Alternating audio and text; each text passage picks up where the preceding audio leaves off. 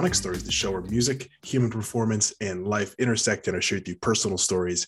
My name is Benny Collins, and after two months, I am back in the chair, back behind the mic, happy to be putting out another episode for you all, and excited to share this guest and the conversation that I had with the guest. It was wonderful for those that are new to the podcast and the show, unfamiliar with what we're all about or what we're doing here, this is the show where I invite a guest on to choose three different songs that have shaped their life in one way or another and to share the stories behind these songs and the meaning that they hold for them.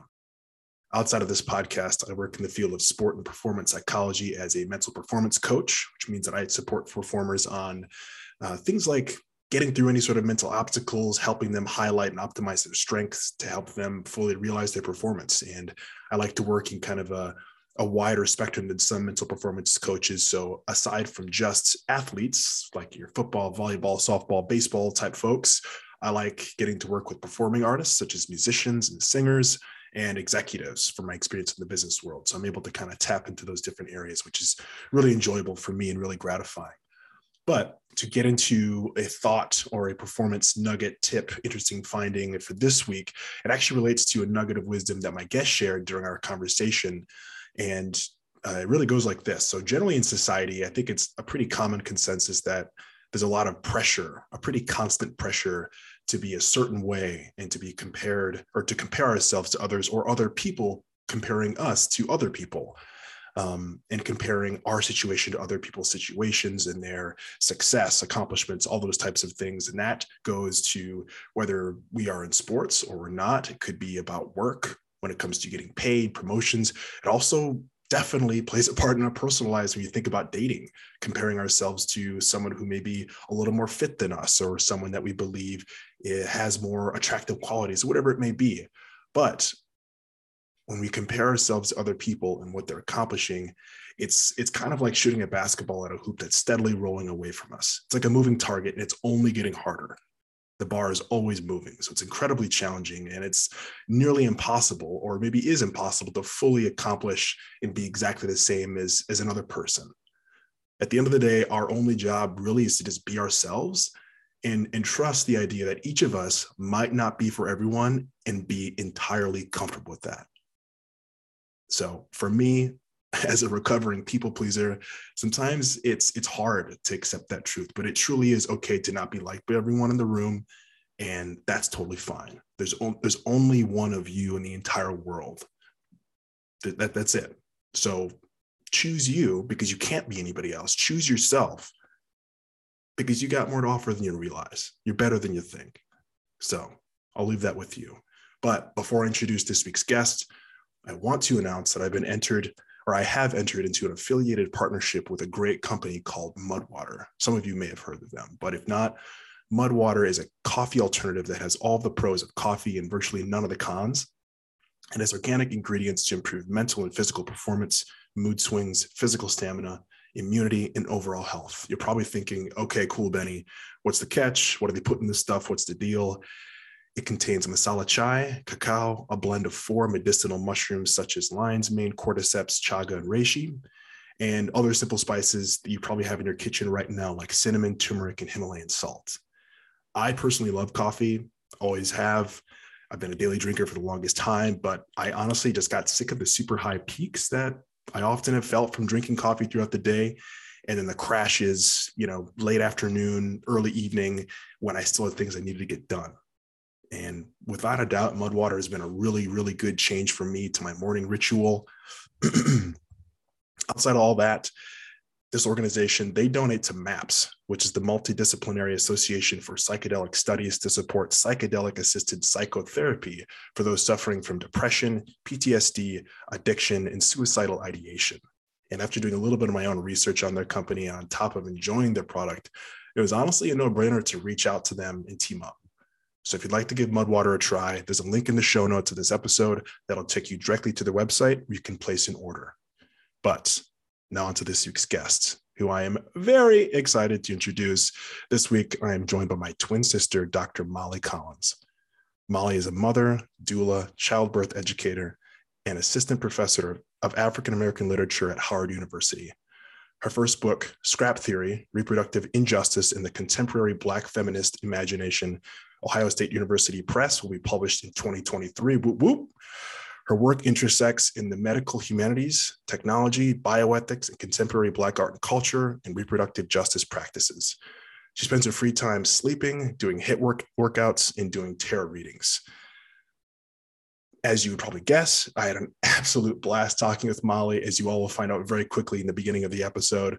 This is a conversation that I've been looking forward to for a very long time. When I first conceived this podcast idea months and months ago, I knew that I had to get her on to talk with her about music and hear the stories of the songs that she really connects to, because those are definitely a part of her past. And one thing I've learned in this show is that I always learn more about a person than I really thought that I could learn about them as far as specific parts of their past. And thinking about that thought in comparison to Molly, my twin sister, these stories that she's sharing of her past are in some ways connected to me and are also my past. They're our past.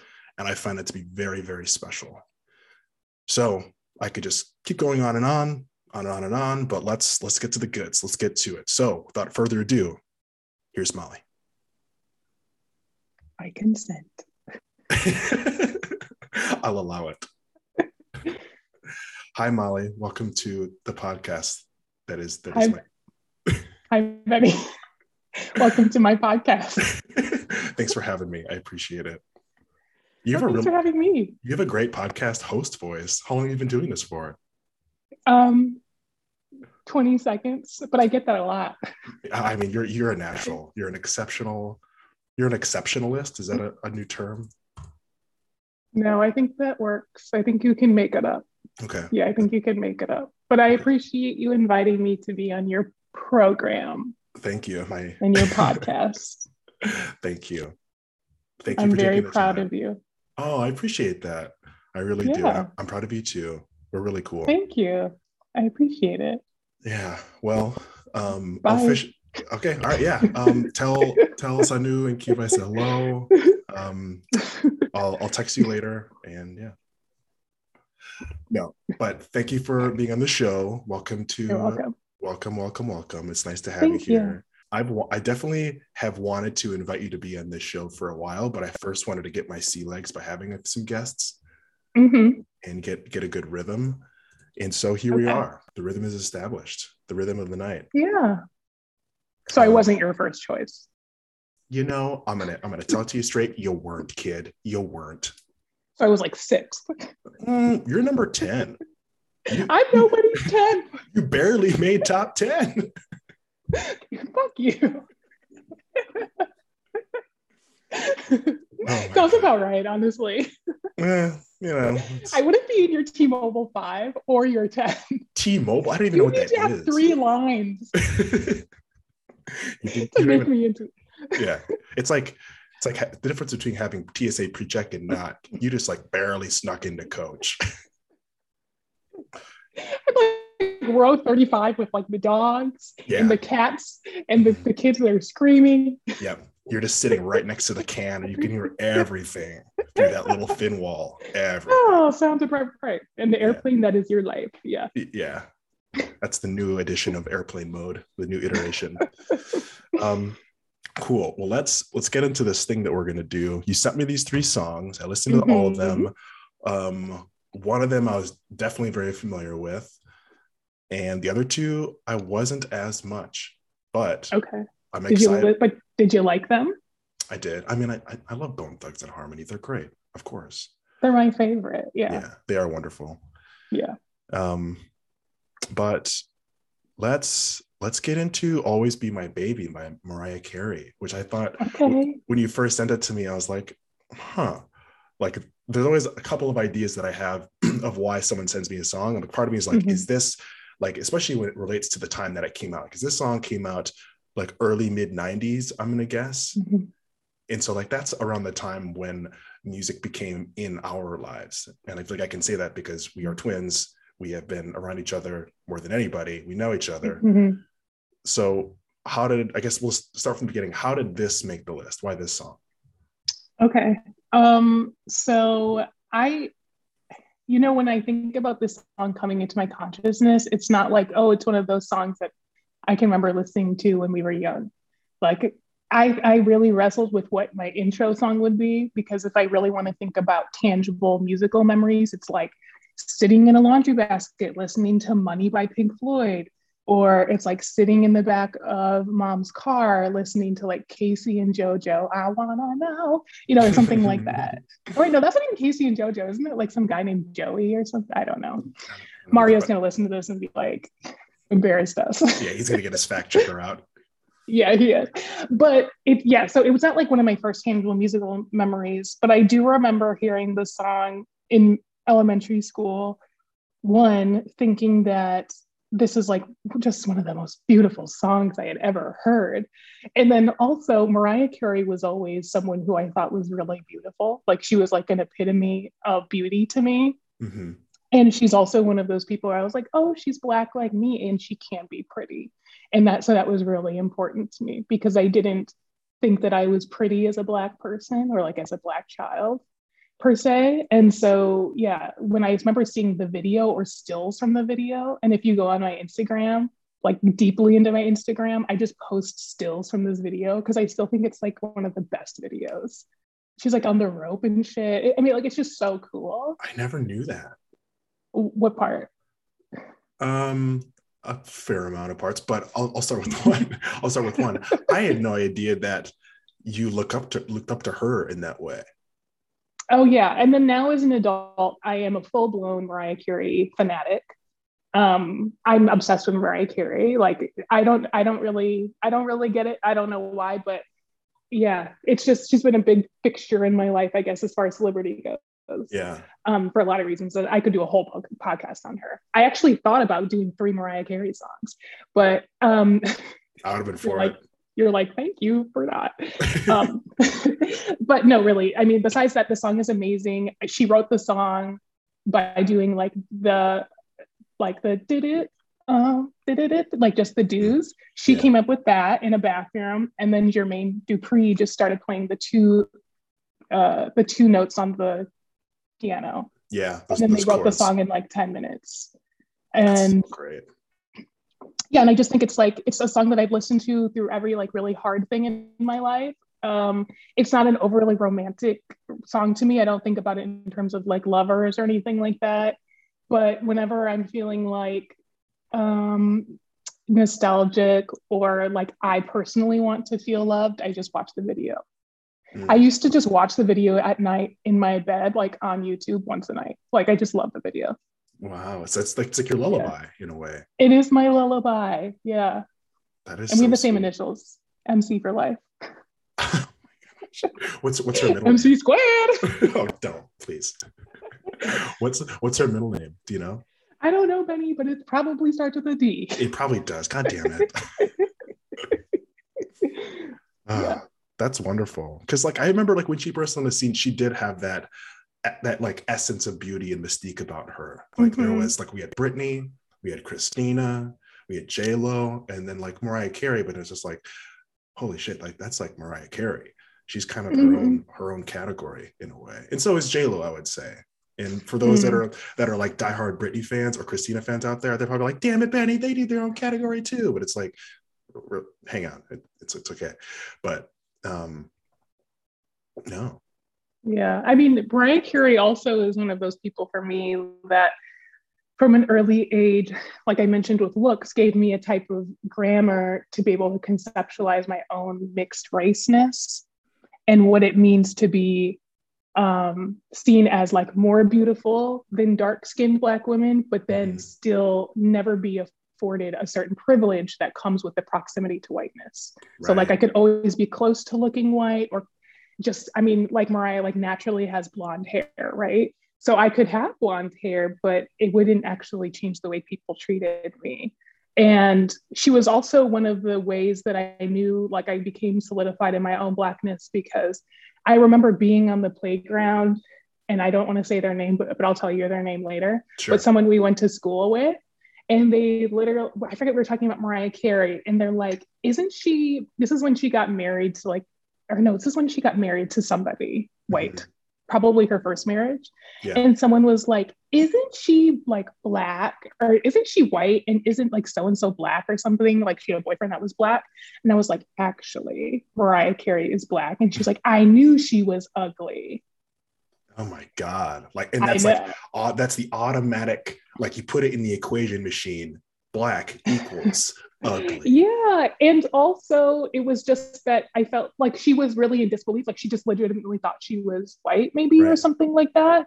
And I remember like knowing from, and this is like echoes at something I forget. I don't know if it was like Mary J. Blige or like Da Brat used to say, like, Black people have always known that Mariah Carey is very Black, but like studio executives worked really hard to get her to be like look very white and to appeal to white audiences but right. she never really did. And she was always like, a, and she always identified as a black female artist. So yeah, huge, huge MC fan. She calls her fans lambs. I'm definitely a lamb, bro. The lambs.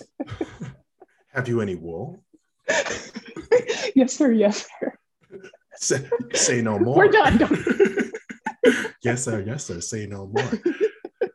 No, but I but I definitely understand what you're saying. Like thinking back to what you mentioned on being being this mixed race child, not being black enough for for wada wada wada wada wada, like whatever you want to finish that sentence with, but then not having the the niceties and privileges of being white too. So kind of like being stuck in that middle place.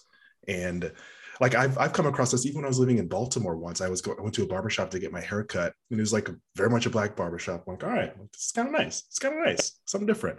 And I went in there and there's probably like half a dozen black men in there and there was i think a, a younger black woman probably closer to our age um, but she was like looking at me and like the other guys were looking at me and like they, like they looked at me and kind of scoffed and said like fucking light skinned and he was like okay that's like, just hilarious yeah, but i agree was. but I, I know where this is going yeah it was yeah it was hilarious but they were literally grumpy that i was like walking in there as this light skinned black man as if i was like a threat to their dating life or anything like that. Like I was an, an oh, impedance, an impedance for them to pursue this other woman that happened to be in the barber shop. Oh, so, okay. Sorry. So I was reading this incorrectly, but oh, so it was like they noticed that she took an interest in you from the get go, and then they were making a comment. Okay, I right. totally get that yeah right. it's it's it is interesting right and baltimore is a very specific place for that mm-hmm. my partner pointed out to me that he was like do you think that there's a lot of conversation of colorism in baltimore because most people in baltimore are dark skinned and i literally never occurred to me because i'm not i mean i'm not getting into like colorblind politics but i just it's just something i never really thought about yeah. um but now that i live here more and more like it just came up yesterday and i was in the fucking verizon store so like yeah that is really interesting but yeah, I mean, but also I welcome all any and all light skin jokes. Right. I think it's yeah, my like my students make fun of me all the time, and it's like they send me the most hilarious memes about being light skinned, about how all villains are light skinned, um, or like, are you assigning so much work because you're light skinned? and I just think it's very funny because in a weird way, it's very welcoming because I spent so much of my life trying to testify to my own blackness. And so then when I get comments about like my vari- the variations within blackness, it feels like I'm accepted. Absolutely. Absolutely. I feel yeah. that too. It's like I still like there are identifiers and terms to to be put to my existence to make yeah. me relevant. Yeah. Yeah. Yeah. So yeah. Excuse me, uh, Professor Collins, is your cruelty born out of your light skinnedness? is that why you're assigning so much work? Yeah, no, that's literally like they'll say shit like that. So it's just really funny. But it's also taught me taught me a lot, right? Like it's because you know, like we were raised in a white family, white community, a white world and so i don't know about you but like i always say like i always knew i was super black you know because of that difference between the whiteness where we grew up. But it wasn't until i started hanging out with black people and dating black people that i was t- told that i was not black. Right. Right. So my type of racial kind of crisis didn't really come until i spent more time with black people. Yeah. Because i always knew who i was around black people. They were quick to let you know. Yeah. Oh absolutely. Yeah. And, and for me it came like for me it was probably my first or second year in college at Jamestown, which, as you remember, is a, a very, it was like going to a second high school for me because it was incredibly small, like where we grew up. It also mm-hmm. incredibly mm-hmm. white. And the only non white people were people that came there for sports typically. I don't know if I knew yeah. of any non white students that went to that school not for sports. Right. Um, but but yeah, like they they sure how to know how to let you know. They'll remind you. Yeah, and you know we and then you know the gender and sex comes into it. Like I feel like uh, you know you were a lot of you were very rewarded for being a mixed person. Um, you know, and like being a mixed male, whereas in popular culture, mixed women, you know, are seen like as like the highest form of beauty, obviously, which is very problematic. But like growing up, it, that was not it for me, right? right. I mean, the amount of like ugly I was called, the constant teasing, the constant bullying about every facial feature I had, are just things that I feel like you didn't experience. And so you were rewarded for like parts of your blackness that I wasn't. And so then when we became adults, we had to like, we almost switched, right? So it's like I was being rewarded for my what I looked like, but then I had to prove myself in like my job and like school and stuff like that. Whereas when you were growing up, you experienced institutional racism within school a lot, but I didn't. Mm-hmm. Yeah, and then and then if you tie it to sports, that's a part of it too. Yeah, like they're just stoked that this kid could play some sports, and like that was a reward. And then they're they're willing to look beyond like the other qualities of my blackness they didn't really want to tend to or think about either. Yeah, yeah, exactly. And whereas like I didn't want to play sports and I wasn't funny, so they're like, we don't know what to do with you. See, that's bullshit because you were funny, but you just kept to yourself because you didn't want to share your gift of humor with those people, which oh, I totally understand. You're, you're so sweet. I, yeah, no, but I really didn't care. I, I like really, but I, I mean, that's like one of the things I really do like about myself is like I have always had a good gauge for who deserves to, who deserves my company. Right. And, and who, who doesn't. And I, I will i'd rather die alone. Yeah. Well i mean that's like a that's a wisdom. That's a wisdom that you had early on. Because for me i was i was just an attention whore. I just wanted to like hang out and make people laugh and goof off. And like that was mm-hmm. like, it was probably like a defense mechanism honestly because well like, yeah you you was a way to disarm people yeah against absolutely. your blackness. Totally. Like that was that was absolutely it. It's like let me just make you laugh and giggle and like bat your eyes at me and then we can be cool. And then things will be mm-hmm. fine then i don't have to worry about like what comments you might be saying behind my back even though you probably still are.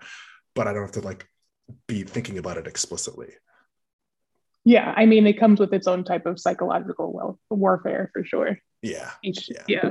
Yeah the people pleaser definitely was established early for me yeah, but I think that these are, and sorry if this is getting too deep because I know we could go on about this forever, but also this sounds like we both had unique responses to neglect and a lack of attention.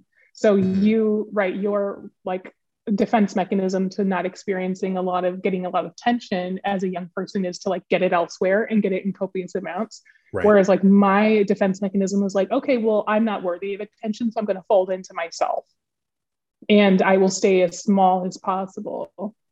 Yeah. And and that and and say I don't want it anyway. Yeah. And then we both grow up to reproduce both of the situations and go into debt for therapy bills. Heyo.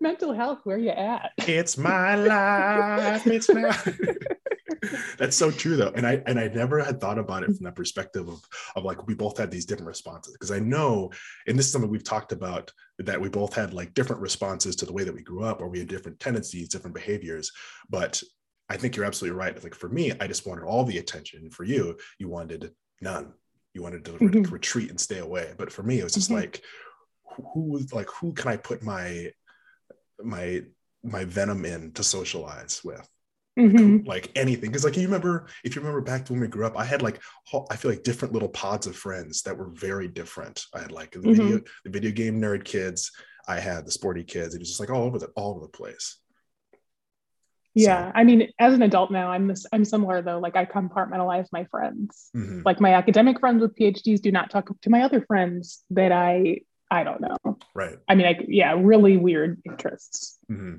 Yeah, yeah they which, don't which, mix. which it makes like i honestly think it kind of makes life fun. Like i i enjoy having that huge spectrum and variety of friends because um, shout out to all my friends out there so i don't get sick of you just kidding just kidding i love you all but it's just it's just nice to experience different people and different things mm-hmm. for me it makes me feel very alive yeah, no, that's really true. And I get to explore different and like I get to explore different facets of myself, right? And then like the mm-hmm. hope, and I'm sure you'll agree with this, is that then I have like three, two to three people in my life who I get to fully and totally explore every aspect of myself with them, which is like my partner, I would say like you, and then like my kids, right? right? Who I don't have to fear rejection from any of those other things that I bring to the table, you know, which is really like the definition of love, like, you know, to exist without fear of rejection, mm-hmm. you know, or so. judgment too.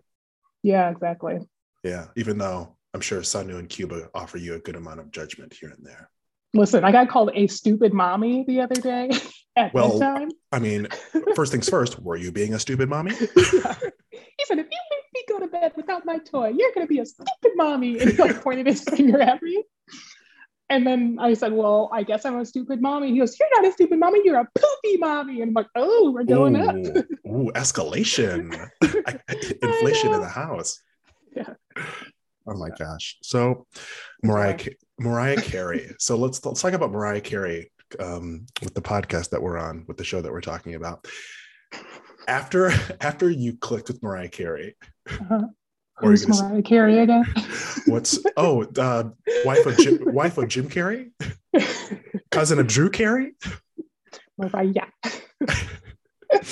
But so after because you and I got into music as far as like instruments and everything early on did your connection with this song or with mariah carey get you more interested in music?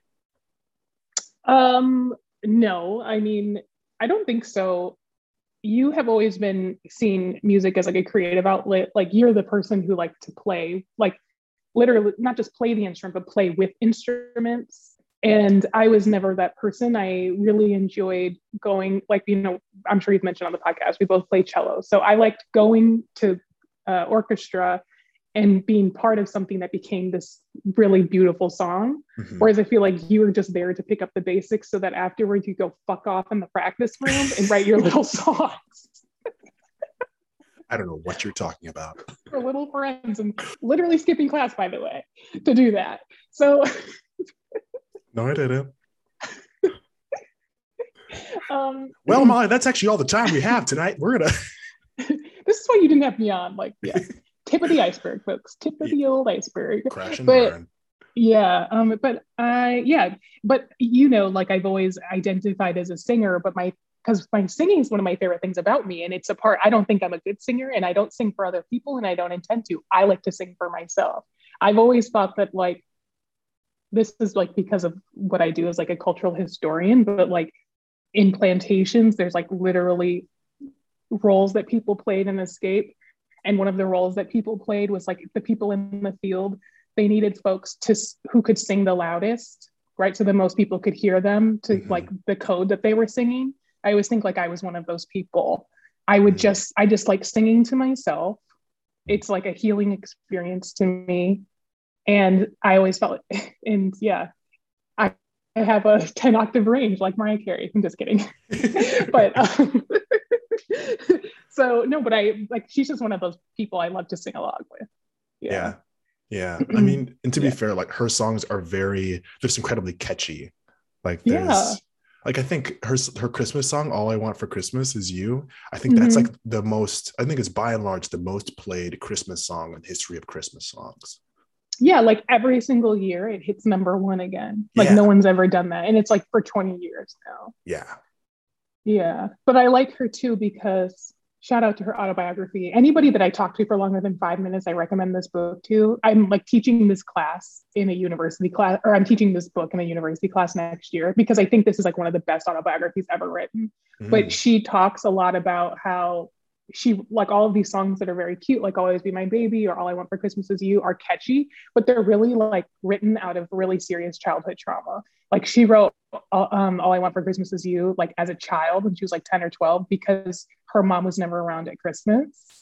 And i like that like she can turn these very catchy things from you know like a very dark place. I think that's what i a lot of it that's like the thrust of what i do with some of my work. And so i appreciate that with her as an artist.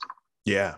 Yeah. And i, I think like you mentioned the word artist. I feel like that is it it's like etched into the fabric of a true artist is when they take like their life experiences and the hard things they've been through and then also the good things they've been through too like all of the the impactful moments of their life and turning it into something magical for consumption. And sometimes that's just like an art piece in a contemporary museum where you just look at the thing, or it's a song where you listen to it and listen to it over and over and over and sing along to it or you play along to it mm-hmm. so just sharing yeah. the goodness yeah exactly. Yeah. So i just i'm a huge yeah i just i'm a huge mariah carey fan. Like i said i could just talk about her forever. Yeah I, I can tell too. Let's well let's let's keep moving on to the second song because there are two more and we should. Uh, okay.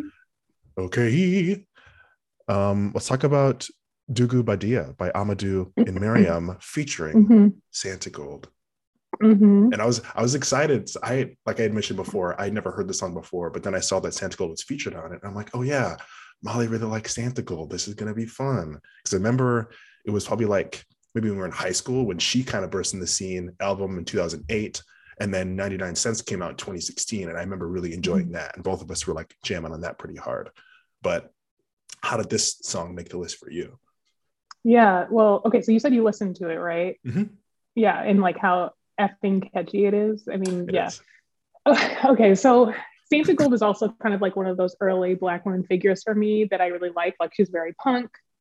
Um, yes. She's from Philly. She's just like a weirdo. I really identified with that type yes. of, yeah, just who she was.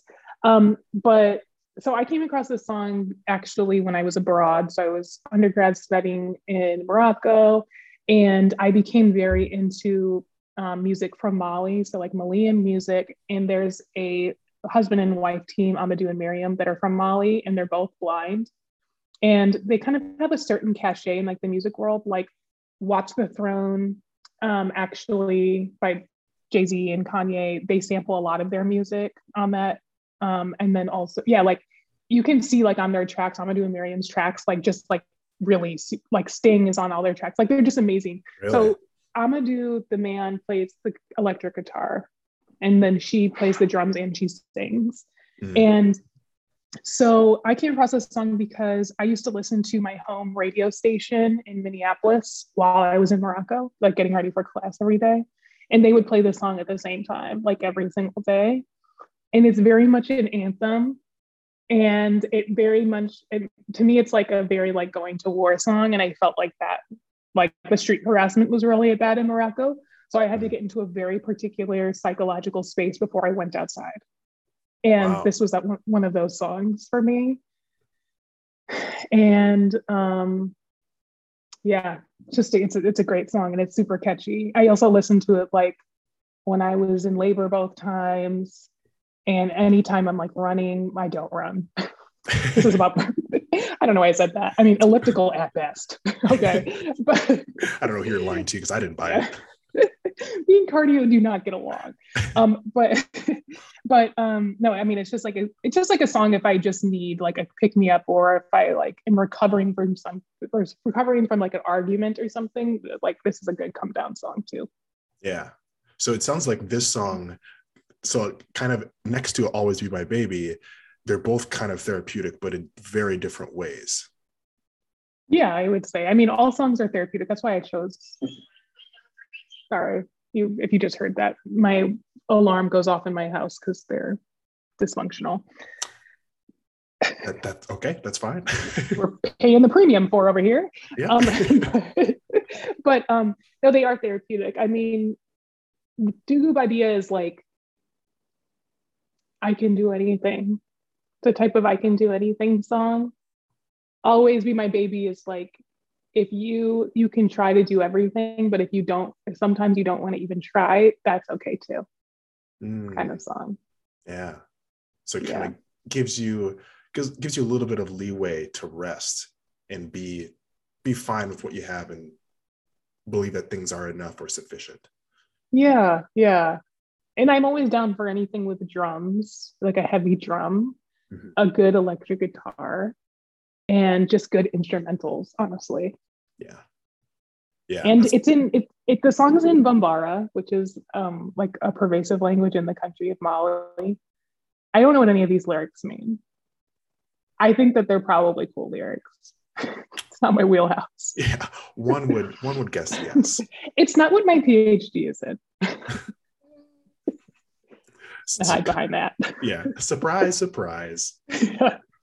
so I don't have anything like I don't have anything intellectual to say about the lyrics except for like I just feel like I connect with that song on a very soul level for sure. Yeah. And I'm honestly yeah. like, and people may may fight me on this. I've never been huge into lyrics, and I think connecting with just the actual sounds of the instruments, those that's what. And there's a, there's a much stronger connection you can have there sometimes with than compared to the words, I should say. Sometimes the lyrics like really do make a lot of sense, and it's like poetry. It's telling a story. You really connect with those, but there's something something about really good sounding instruments when they're layered together and they're very complementary that literally gets you to move your body involuntarily where it's completely mm-hmm. unexpected and it's it's like yeah. cathartic like that's not like like the rhythm section i've always been a rhythm section person because that's what mm-hmm. like gets me moving in my soul and in my body so you didn't play drums in school because you're black what's that supposed to mean no. I was told that before. Oh, oh really? yeah. And someone we're related to. Oh, really? Yeah, I, I, haven't heard that one before. I'm not surprised though. I'm not surprised. You know who I'm talking about? You can totally guess. I, I, probably could. Yeah, yeah. We, don't, we, don't, we don't have to go down that path. I know we don't, but I. Just... It's cold. It's just cold there.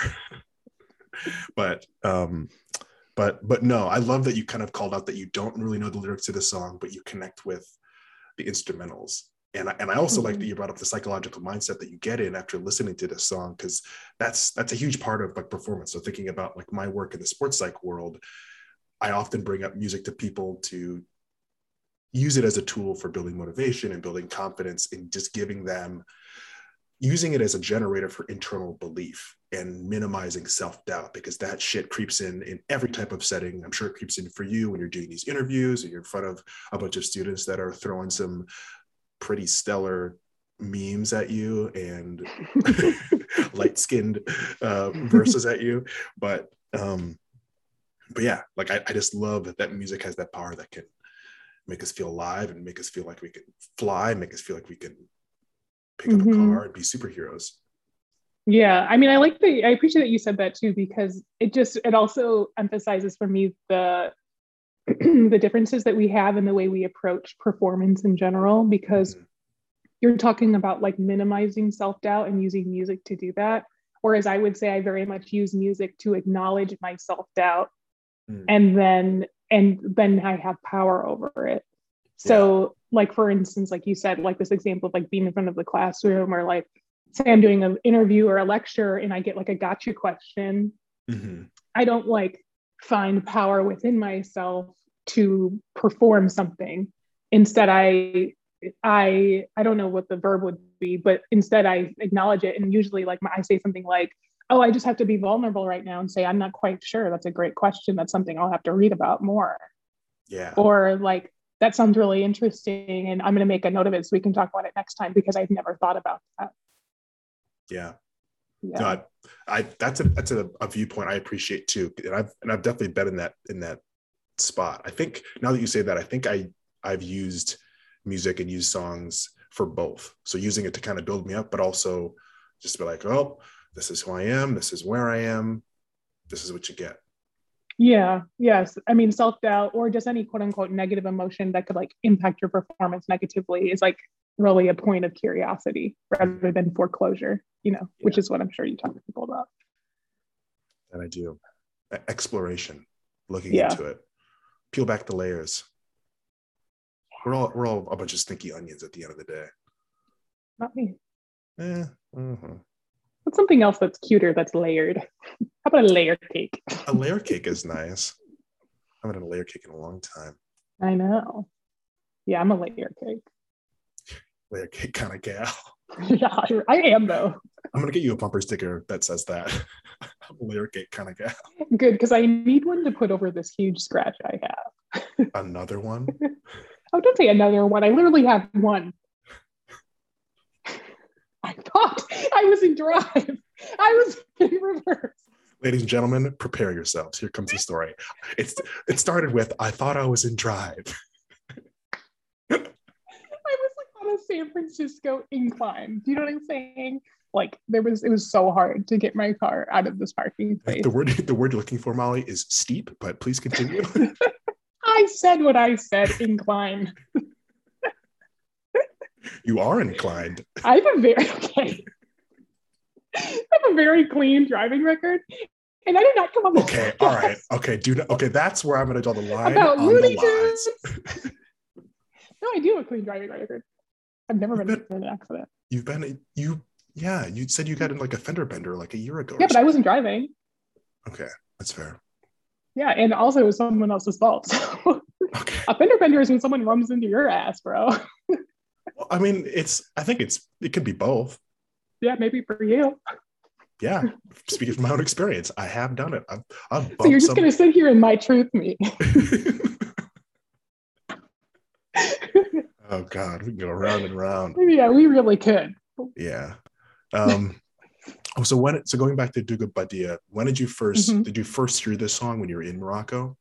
Yeah, yeah. Okay. And so I was also heavily influenced by like North African music at the time, so it was super appropriate. Yeah. Yeah, and like one of the most beautiful experiences of my life is like living in Morocco, and then you know they do call the prayer five times a day, and call the prayer is like you know it's not a secular country, so it's like you can hear it everywhere and anywhere. So it's like you wake up and you know call the prayer is going, and it's super beautiful, and then at 10 10 a.m. it happens again, but like people literally pull all their cars over to pray, stores stop, people like get up from their chairs at tables of restaurants, like anything you're doing, the world stops. Like the train conductor stops the train Yeah. so that people can pray. And it- it's like very musical, it's a very communal experience. And yeah, so that type of, of aesthetic really, yeah, it really impacted me and the way I think about music and art for sure, It's as being a, a religious experience. Yeah. Yes, that it, it very communal too. I'm glad you mentioned that because like for I mean for you and I, we, we grew up in a non-religious household. I'm not religious now, but I definitely do think of music as this this power source that can bring people together for like mutual enjoyment. Yeah, like no, definitely. because it's never like oh i'm rallying people to go listen to this song or to go see this band or this concert out of negative uh motives i would say or to or to like evoke any sort of negative emotions it's always for goodness like it's just it's so pure in that way which i love Mhm. Yeah, I mean, and it's it's pure. And if people don't vibe with the music, it can be one of the most awkward experiences, right? Because you and Which- I would not like the same concerts. right absolutely I mean, actually, not you know, not like categorically, but there's just a lot. I would say, yeah, yeah that you took me to, I'd be like, this is awkward, and I don't like this. yeah yeah yeah i can picture that but Yeah. but that's also a fun part of life too It's awkward moments Yeah, but I get those enough with you. I don't need to go in a space and watch a white band to do it. we don't, we don't have to pay money to have that awkwardness we can just do it for free Yeah, get some bad drinks. yeah. Uh, Yeah, but it's an amazing song. Yeah, I really re- recommend it to anybody. And just generally, Amadou and Miriam, and then obviously generally Santigold. yeah, Yeah. yeah. Santigold, like like you said in the beginning, you you mentioned how she's a weirdo, and like I remember, and you said punk too, and I definitely remembered remembered her when she came on the scene. She was just different than a lot of black artists, black female artists at that time. I thought she was like so. Maybe that that's like the Aquarius in me that's like recognizing that, or that you are recognizing in her, but she's just she's just so different in such a fun way. Yeah, well, I always liked anybody who signified to me that there were different ways of being Black. Yeah, And even as an adult, you know, I like I still like people like that. But it is an Aquarian thing too. I always like the weirdos. I'm always gonna like the odd ducks. yeah, yeah. Yeah. And I like the underdogs. Truly. Yeah. Yeah. Like, I think Tyrion Lannister said a quote about that one time. Who's that? Oh, you never watched Game of Thrones? Why would you even say it like that? You know, I've never seen that goddamn show. I don't I don't remember. I thought you did because the, the entire world pretty much did. See, I knew you were gonna. I knew you were gonna do that. I knew Right. it. I'm just gonna come out here and get shamed about Game of Thrones. That's why I brought you on here. It's just to, just to slander you. I'm, but really though, who is that person? Tyrion Lannister is, is a character in the show, and he's a dwarf. And so his he's someone who's like really incredibly intellectually smart. He's incredibly smart, and for him, being an outcast in his family for who he is. Like his father disowned him, called him not his son. He has issues with his siblings. His mother passed away while giving birth to him, and so everyone like everyone has this air of resentment towards him. And for him, he always had to he was always reminded that he was different, always reminded that he was the underdog. And so he manifested that when he grew into an adult and to try to give protection for those that are also underdogs. And there's a there's a character in the show who has a nasty fall, which the reasoning behind that we don't have to get into, don't have the time for it. It's a mm-hmm. whole other podcast. The kid had a nasty fall. He was paralyzed from the waist down. And in Tyrion's eyes, this is another underdog because he's different. His body is out of the quote unquote norm and he needs to be supported.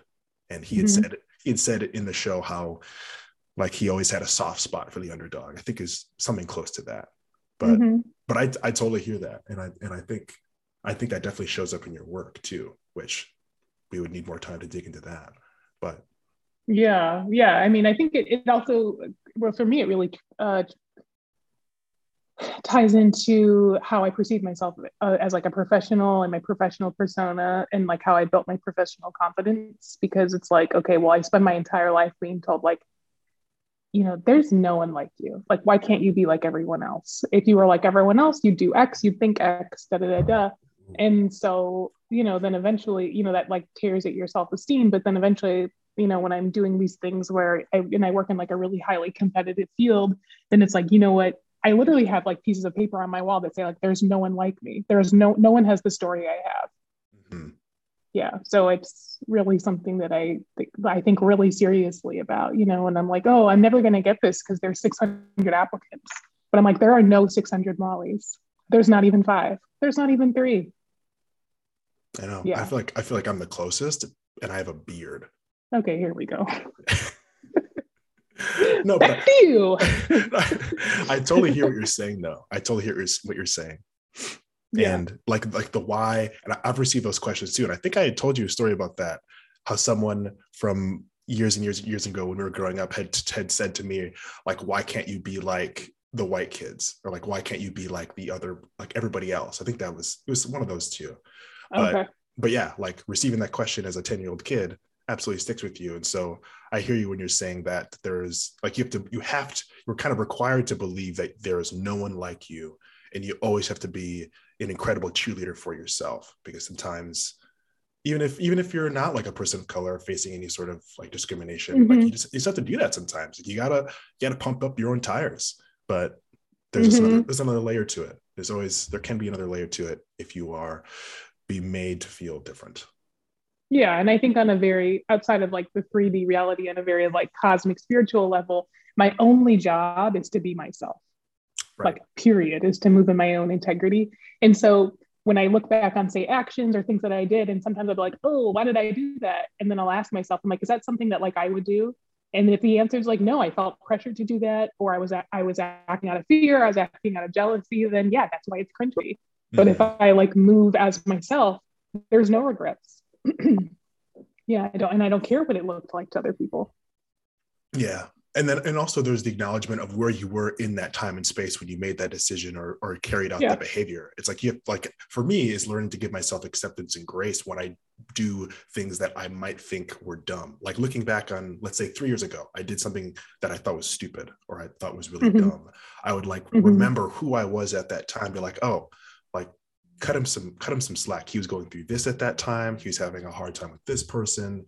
Like maybe things in his yeah. job were like kind of rough. So it's just like he was he was in a tough spot. Of course he said something stupid. Of course he did something dumb. We're all human.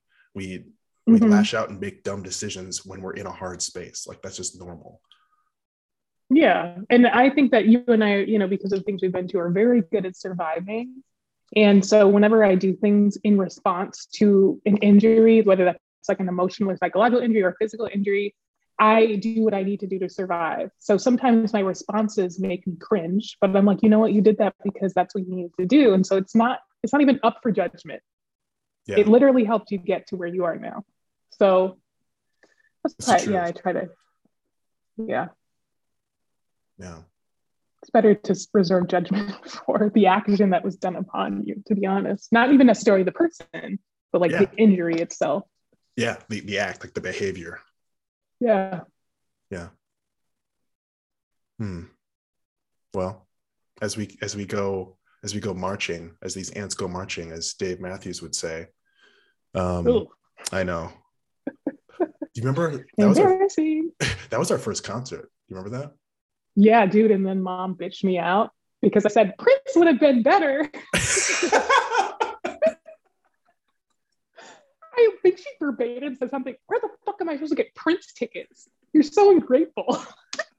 Looking back though, I'm like, that is a hilarious. that, that was But also, oh, but also like, but it's like, I mean, I get I have kids now, right? So I know like I relate to you the snarky things my kids say to me, and you're like, oh haha, that's hilarious. And in the moment, I'm like, no, it was fucking rude as shit. So I know in the moment that was super rude as a parent. But looking back, I'm like, wow, what a funny kid. yeah, that that was the ultimate clap back. And like Who and, are you? and, and like the fact that you had the wherewithal at that moment to compare Dave Matthews and his his band to Prince. I'm surprised Dave Matthews didn't pop out of the van and be like, I know, right? I agree with what, what she said.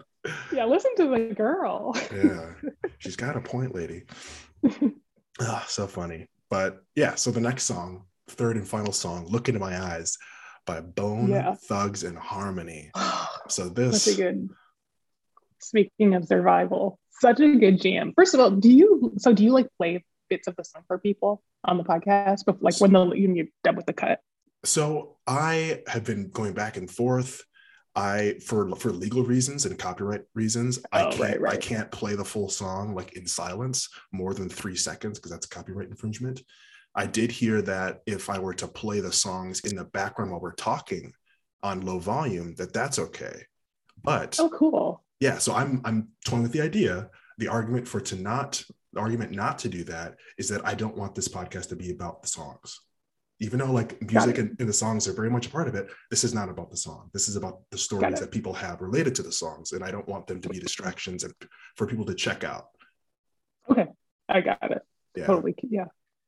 Okay, so I'm a huge Bone Thugs fan. So I'm sorry. Can you say one more time which song I chose? Because I can't remember now. Yes, yes. You chose look Did I into my eyes. Look into my eyes. Okay. Yeah, it was either that or I was like the crossroad. I didn't know. First of the month. I mean, okay. So this very much represents this. I think I've just recently started a new chapter in my life, but this is this is the last chapter. Okay. So I would I listened to this song. Um, so I was started like my PhD when I was 22 at University of California, Irvine. And I met up with some, I went to visit and I met up with someone and she was driving me around. She was in my program. She was like a fellow student. And she had KDAY 93.5, very legendary um, radio station in Los Angeles on. And this song was playing.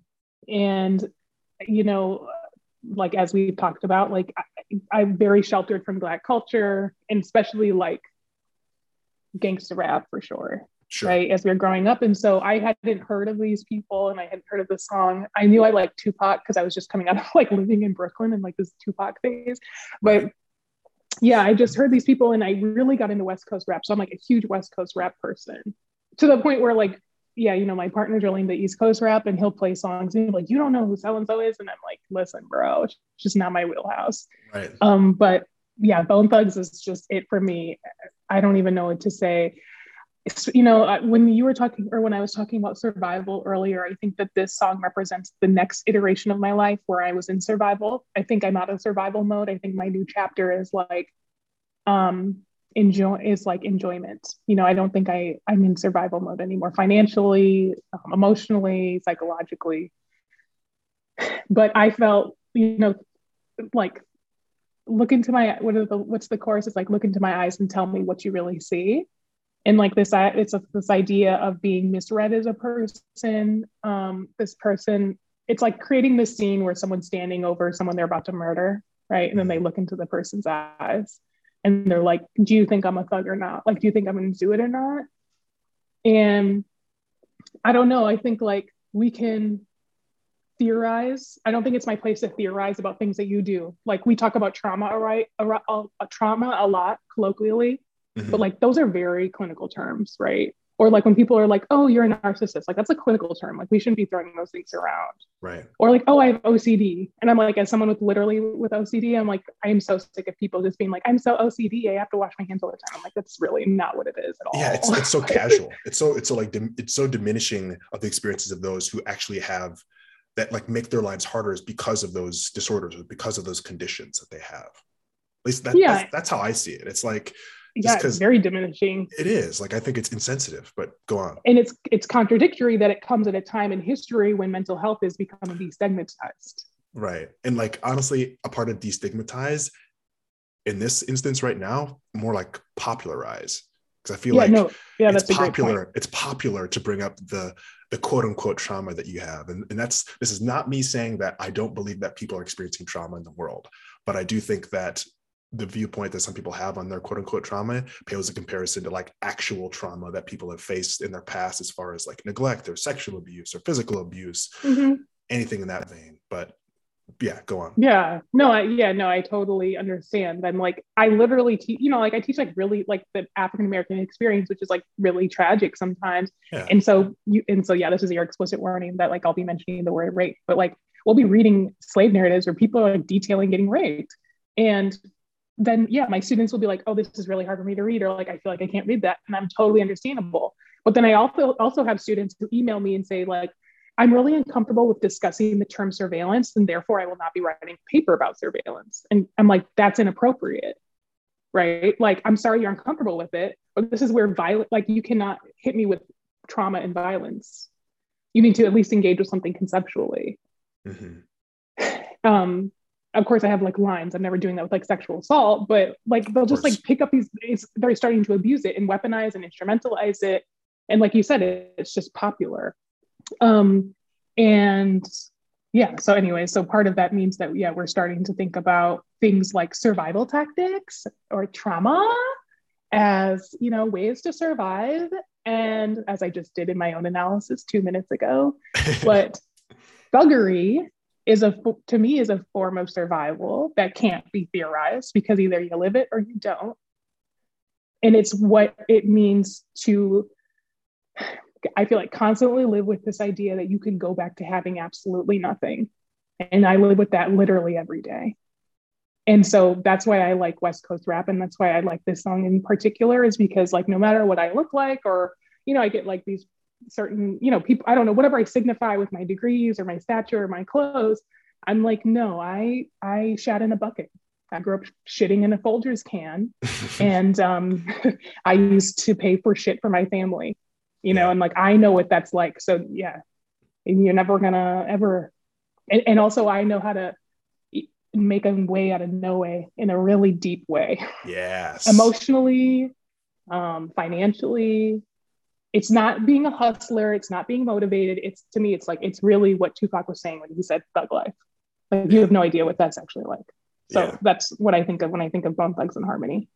Yeah. It's just like flat out survival like adaptability and resilience and and like you said like making your way out of no way. Like that's something that i go back to is like being the most resourceful person i can possibly be and like taking nothing and like turning it turning it into something that's like helpful to my current situation and that applies in a lot yeah. of different areas like I, I appreciate that quality a lot mm-hmm. yeah no it's it's a and it's something that is not it's only something that it, it's something that's learned where they say it's learned but it cannot be taught like right. my kids are never going to grow up with those type of edges for better or for worse yeah yeah that's a good yeah. point I have no idea what they're going to write for their college personal statement. oh, I mean, I well, my parents have doctorates. I'm middle class. yeah, de- depending on how their parents raised them, they could turn out to be these these snooty little brats. Yeah, no, for sure. But I like I let them know, you know, and I try to like keep it real with them, even though they're very young, yeah. right? So like, and so it's like with us, I think we learned it in a very tragic way that again iterated into something that actually did traumatize me. For instance, going to a grocery store and then like having my mom's card declined and then leaving with no food, right? Mm-hmm. That's like really traumatizing. That's like why my hand, my heart rate goes up when I'm paying at the grocery store. And I, it's always going to be like that. Yeah. But I say things to my kids like, no, we can't get ice cream because we're not, that's, we can't afford that right now. And then my son will be like, what does that mean? And I'll be like, oh, I have a budget and there's specific things that we buy. Right. And so I don't use like, I don't say like, we're, nigga, we, we broke. I say like, there's a budget, right? There's intentionality, but that's just like, I'm trying to teach money management is my point. Yeah. There's a plan. Because, yeah, because then it's a point of, I'm operating out of scarcity. It's not about what we have, it's what we choose to have. Mm-hmm. Yeah yeah money management that's that's one of those things i wish we would have gotten earlier dude like i literally sit around with a notebook and think about how i'm going to teach my kids money management because i'm learning it now i'm 30 years old mm-hmm. because it's getting to the point where it's i mean we actually i feel like we're both like this there comes a point and you don't have to make a lot but you have to make enough money anytime you have expendable income then it's like oh then it, you can't be fucking around anymore right if you have enough money to save you have enough money to manage mm-hmm. So, yeah. It's true. It's really true. Yeah. And at the same time, I'm a thug. So if anyone gets in the way of my money, you're gonna cut them. No, I really I don't fuck with that. Like when people, I've yeah, I've been in really serious situations where people try to like um, fuck with my professional name or they'll fuck me over professionally. Like I, you're dead to me, and you'll hear from me later. Mm. It's it's just like a mentality I have because again, it's um, just want to do a disclaimer. I've never been in a physical fight. if you saw me, if you saw me, um, a hard glance takes me down.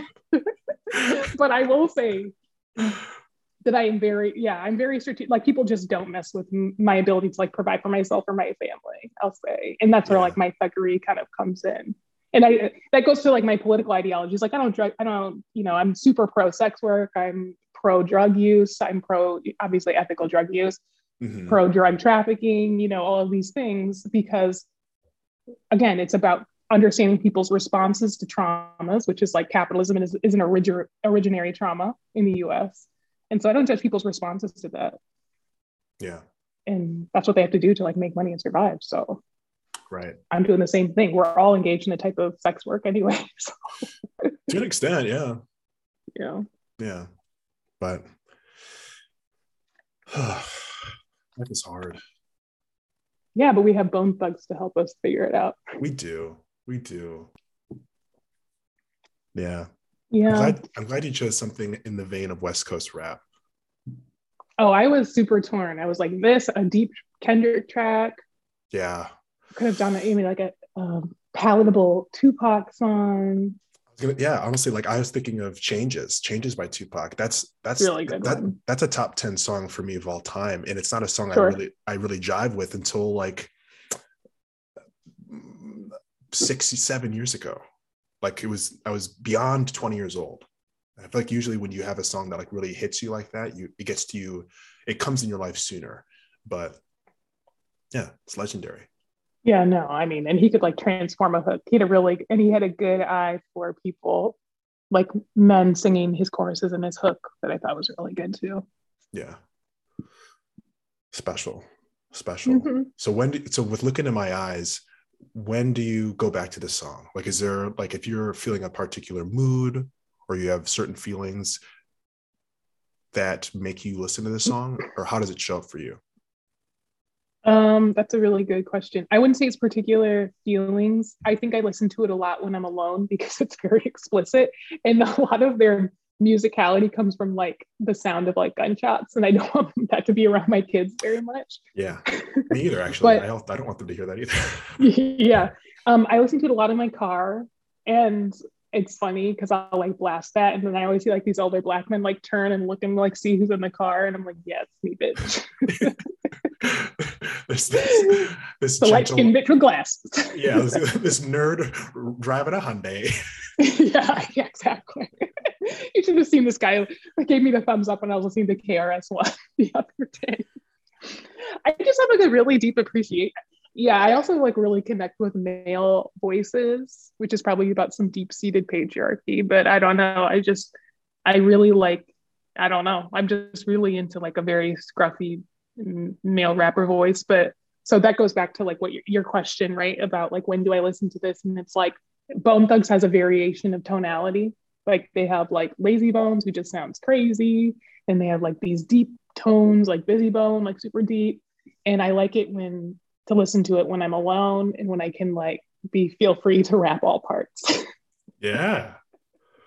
And I bet you really try to hit all the tones in those no, verses. you too. already know. So you're starting starting with the high tones and then you drop into the low tones. Whatever they give me. I'm putting trigger fingers up in the mirror.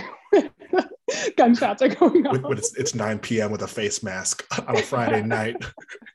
exactly, exactly. It's funny. While you're eating Yeah. gluten-free brownies, I'm sure. Okay, you need to call me out. I know They're almost gone, in case you're wondering. Yeah, you're taking a butter knife and scraping the edge of the pan.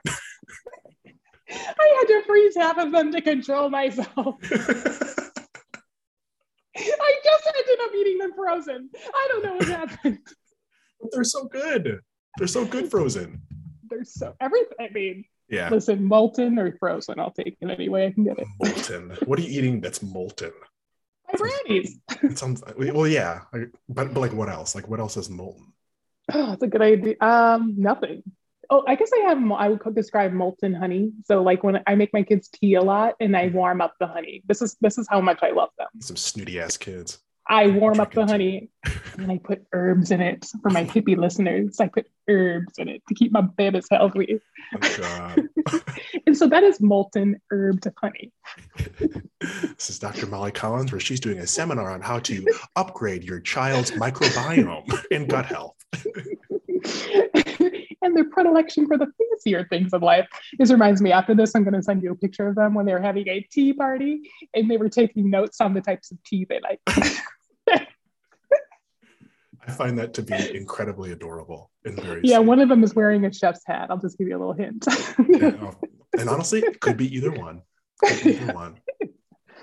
Hmm. That's super Yeah. cute. And for everyone out there, Molly's two children are four years old and two years old. So imagine those two creatures having a, a tea party. It's very cute. That look oddly exactly like me and Benny in a very incestuous family dynamic. I know. It's so bizarre. It's so bizarre. I don't like there are days where they look more like me than they do their own parents. I have showed people pictures of our children and they'll say, I didn't know Benny had kids. And I'll say, This came from my uterus, bitch. Like people literally think that it, they're your kids. And yeah.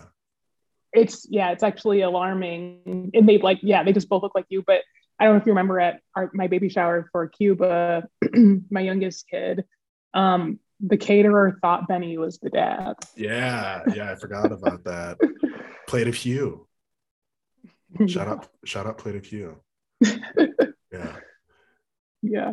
So it's a little awkward when we go out together, but whatever. I know. Yeah, like the couple times I would like either pick up Sanu from from school from daycare or something, or like I would go on a walk with with you and him, and I'd be like pushing the stroller or something.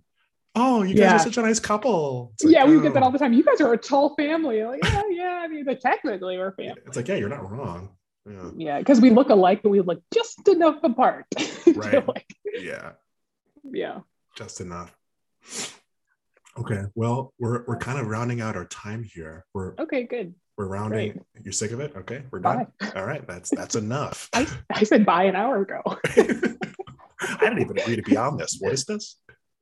Exactly. Um, but one thing I like to do at the end of every episode with my guests is just kind of pose something for them. Is there anything that you're currently excited about, or anything you're currently working on, or any words of wisdom that you want to share to the to the greater good of the the people that are listening in? Um, I mean, no, I have nothing smart to say to the masses, but I would say that I really appreciate this podcast and I appreciate what you're doing with it because even though, even what I've said, and I feel like I've kind of trivialized music in the podcast or thinking about it, I was like, is music important to me? You know, like, I don't know if I describe myself as a music lover, but something that I re- remembered last night thinking about this was that I like wrung my hands thinking about what's the first song that my children would hear when they're born. And I I, was very that.